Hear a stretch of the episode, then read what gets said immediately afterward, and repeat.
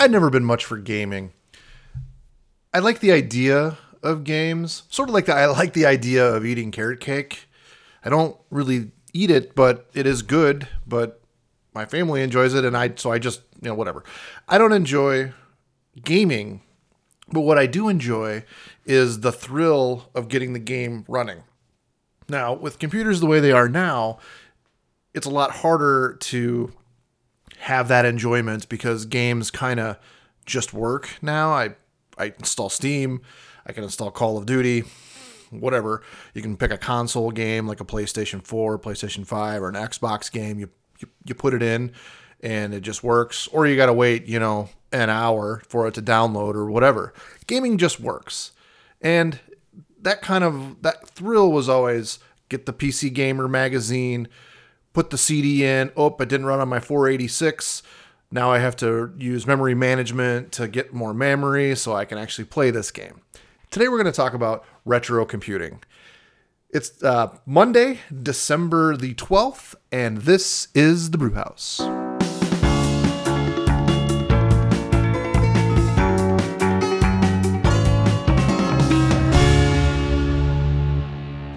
you know, most of my intro into gaming was playing Doom. Uh, in fact, uh, my parents were completely against Doom when, when it when I first heard about it, my cousins were allowed to play Doom. They lived in St. Louis and they could play Doom, and they were telling us all about Doom, Wolfenstein, all of these games, and we weren't allowed. We weren't allowed to play this game. Fine, okay, no big deal. We won't play Doom. Well, then my dad uh, went to work and he played Doom there at, over like lunch break or something, and he's like, "Oh, this game is so great." And um, so I was allowed to play Doom. It, I think at the time it was actually Doom 2, and I think it had two or four uh, floppy disks to install. And you played and you battled the monsters. And then dad came home one day after work and said, I got a sound card in my computer. You should hear the monsters. You could hear them breathing around the corner. And so um, we went that weekend and we got a sound card for the computer. Uh, at that time, I had my own computer, um, and then they had the one, the Tandy downstairs. I had a I had a Packard Bell, and they had a Tandy. 425 SX was theirs because they weren't allowed to use 486 because that was owned by Intel. And uh, so we went to Sioux Falls. We both got a sound card, a Sound Blaster, I believe, and we both put them in our machines. Yeah, he was right. You could hear the monsters breathing around the corner. It was so cool. Then Dad says, "Did you know that we could?" hook our two computers together and we could battle each other. And I'm like, I didn't know that, Dad. And so we didn't have a home network yet. We had um, a modem, but we didn't have any any home network. And at the time, networking was still pretty new, and the Best Buy in Sioux Falls really didn't have any networking equipment. So he came home with a super long eight pin cable and we made our own COM port. Uh, we had to do the crossover COM port so the transmit and receives were switched around. And yeah, we spent hours playing Doom. He'd be like, "You finish your homework, we'll play Doom. You finish, you know, do your chores, we'll play Doom." And you know, I I can't say that I got good at it, but I, I did get good. And then it turned out over like the summer, we found out that you could play it over modem. And so I would game with my friends, and then dad would come home and I would just decimate him because I would spend all day playing Doom over modem with my buddies. And, and, um, but then I, that was kind of like my foray into gaming. And, um, you know, as, as we get older, sadly, things like that stop. Different things happen. We started playing paintball and doing other things instead of gaming with Doom. My dad, however, did continue up until he passed away playing, I believe, Quake Arena at uh, over his noon hour with the other engineers. And I know that he enjoyed it, and I know that if he would have ever had the opportunity to play me again, he would just destroy me. Uh, he was he was very good, and you know part of it probably was he let me win. You know, he's like, you need to strafe, you need to, you know, Doom didn't have jumping, but later on, like games like Quake and things, you could jump. He, he just, you know, he, he, got very good and very into it. So, anyways, uh, besides retro gaming, uh, I'm really interested in the Apple II like following. I, I was um, working on my iPod the other day and I went to YouTube to look up some videos, and all of a sudden I, I kind of fell into what I call YouTube hell, where yes, I was watching videos on iPods, but now all of a sudden I'm watching videos on retro gaming on the 6502 Apple IIe. It turns out they still make brand new games for the 6502. Yeah, I'm not kidding. There's a I was just looking at um, one. I, I can't find the name of it anymore since I was looking at it yesterday, but a brand new in the box, wrapped in plastic, like adventure game for the 6502, which led me to this site reactivemicro.com. The mods that they sell, I'm, I'm looking at them right now. They sell um, all sorts of mods for the Apple II. Let me see. They, they got sound cards, they got ROM, they they have um, different power supplies, so you can have a higher wattage power supply in your 2E. They make um, yeah, so turn it to RCA output or it does RCA, but then it switches to HDMI. So the RCA that comes out of the, the Apple IIe actually goes and you can now run an HDMI to a regular TV screen. They have uh, a compact flash adapter instead of a floppy for a for a hard disk. Like just crazy things that they can do with these 2Es. They got a 2E cooler because uh, one of Steve Jobs' big things was the Apple IIe needs to be fanless, so it has to be completely silent. Well, obviously, some of these things are a little, once you put a ton of these cards in, they're going to be drawing more power and making the thing hotter. So then now they sell coolers for the Apple II. I actually installed a network card in my Apple IIe. I believe my part number on this on this network card I found, uh, like screen printed on the board, was 0001. I don't know if I'm the only one to buy it, the first one to buy it, or the first one in that series to buy it. But I got this computer on the internet and it came with some sample programs to write a ping program. And and so I wrote a ping program. And for the longest time I had it sitting on my desk. And if I needed to ping something instead of using my desktop, I would swing over to the 2E, nail up the ping, and let it either fail there or succeed there. Then I could just watch it on the on that screen. It, it was completely useless, but it was still fun. And I still have that machine. It's just sitting over at Techno, and I haven't had time to mess with it. but I was just shocked the amount of things that you can do in the retro computing space. I, I was also impressed.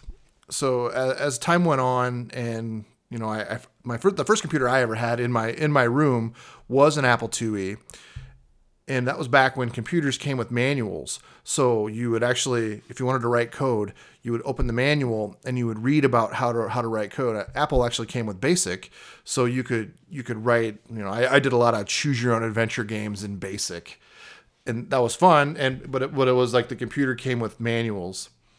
But then, you know, computers keep getting older. You know, later on, I had a E machine and all of this, and obviously manuals go away. But even now, people are taking these E machines, these old computers, and they're for the E machines, not so much the Apple IIe's and stuff. They're actually taking and removing the guts of the machine and then putting uh, high end components in these old machines. In the, back when I was way into cars, we would call those sleepers. You put a big motor in, uh, jalopy, and you wouldn't let anybody know that you you had this big motor, this, this, nice transmission in this car, and then maybe you'd want to drag race. So you'd get underneath it and you'd flip the header open, and all of a sudden your jalopy turns into a powerhouse. I don't know. It's kind of cool, kind of a fun way to express yourself, and uh, and that. I, I saw another guy. He it was a a Philips CD-ROM drive, like an SC150 or 153 or something like that. Guy couldn't find the circuit board for it. So he searched high and low. And he finally found a guy who had the ISA card that uh, that that supposedly was for his model. The guy obviously was, you know, was was also a retro computer guy. And instead of having the guy send off the the board to him, he had him take really close up high resolution pictures of just the board front and back.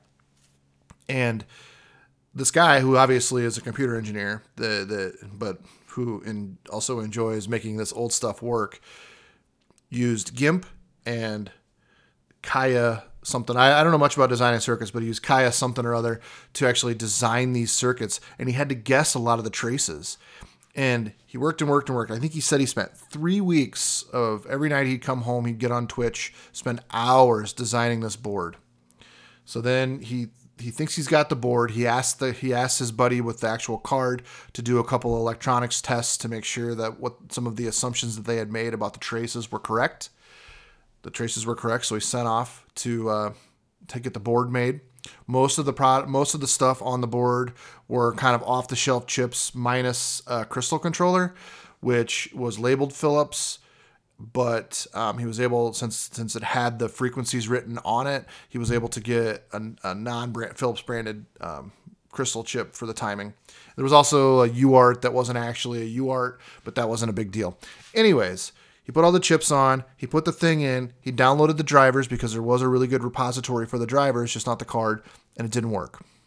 And the guy was obviously devastated, weeks of his time on this, and it didn't work. But don't worry, the story has a good end. I, I just gave away the end. Anyways, uh, he so then all these people that were on Twitch were helping this guy try to figure this out, try to figure out how they're gonna make this board work, and uh, he he finally found some obscure he didn't but one of the one of his followers did found some obscure documentation about mixing two of these drivers together and that'll make the 153 work or the 150 work or whatever it was. And the guy obviously was really reluctant, like, oh, it ain't gonna work, whatever. And uh, but he tried it, and it worked. And the joy on that guy's face, like the guy was almost in tears. Like he was streaming on Twitch when it worked. Or no, actually he wasn't streaming on Twitch. He was gonna he was gonna stream, but he thought he'd try it first to see. And when it worked, he went live on Twitch right away the guy was almost in tears because it was working. And I remember that joy. I remember putting in the PC Gamer CD and being able to try out Rise of the Druid, I believe. And the game wouldn't work, wouldn't work, wouldn't work. Compressing memory, doing all like loading up the bare minimum to get this thing to work. And then Rise of the Druid came up. I mean, it probably took me a weekend to figure out and and it finally came up and it worked and I got to the intro screen and I just wasn't interested in playing the game at all. It was all about the journey. It was all about just making this thing work.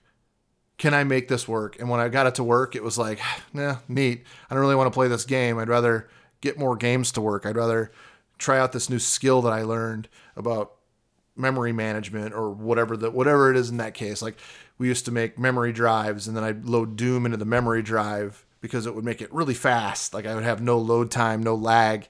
I don't think it helped me win anything, but but I would do that anyways. I would literally make a RAM drive, install Doom into it, and then call up my buddy and say, "Hey, let's play Doom."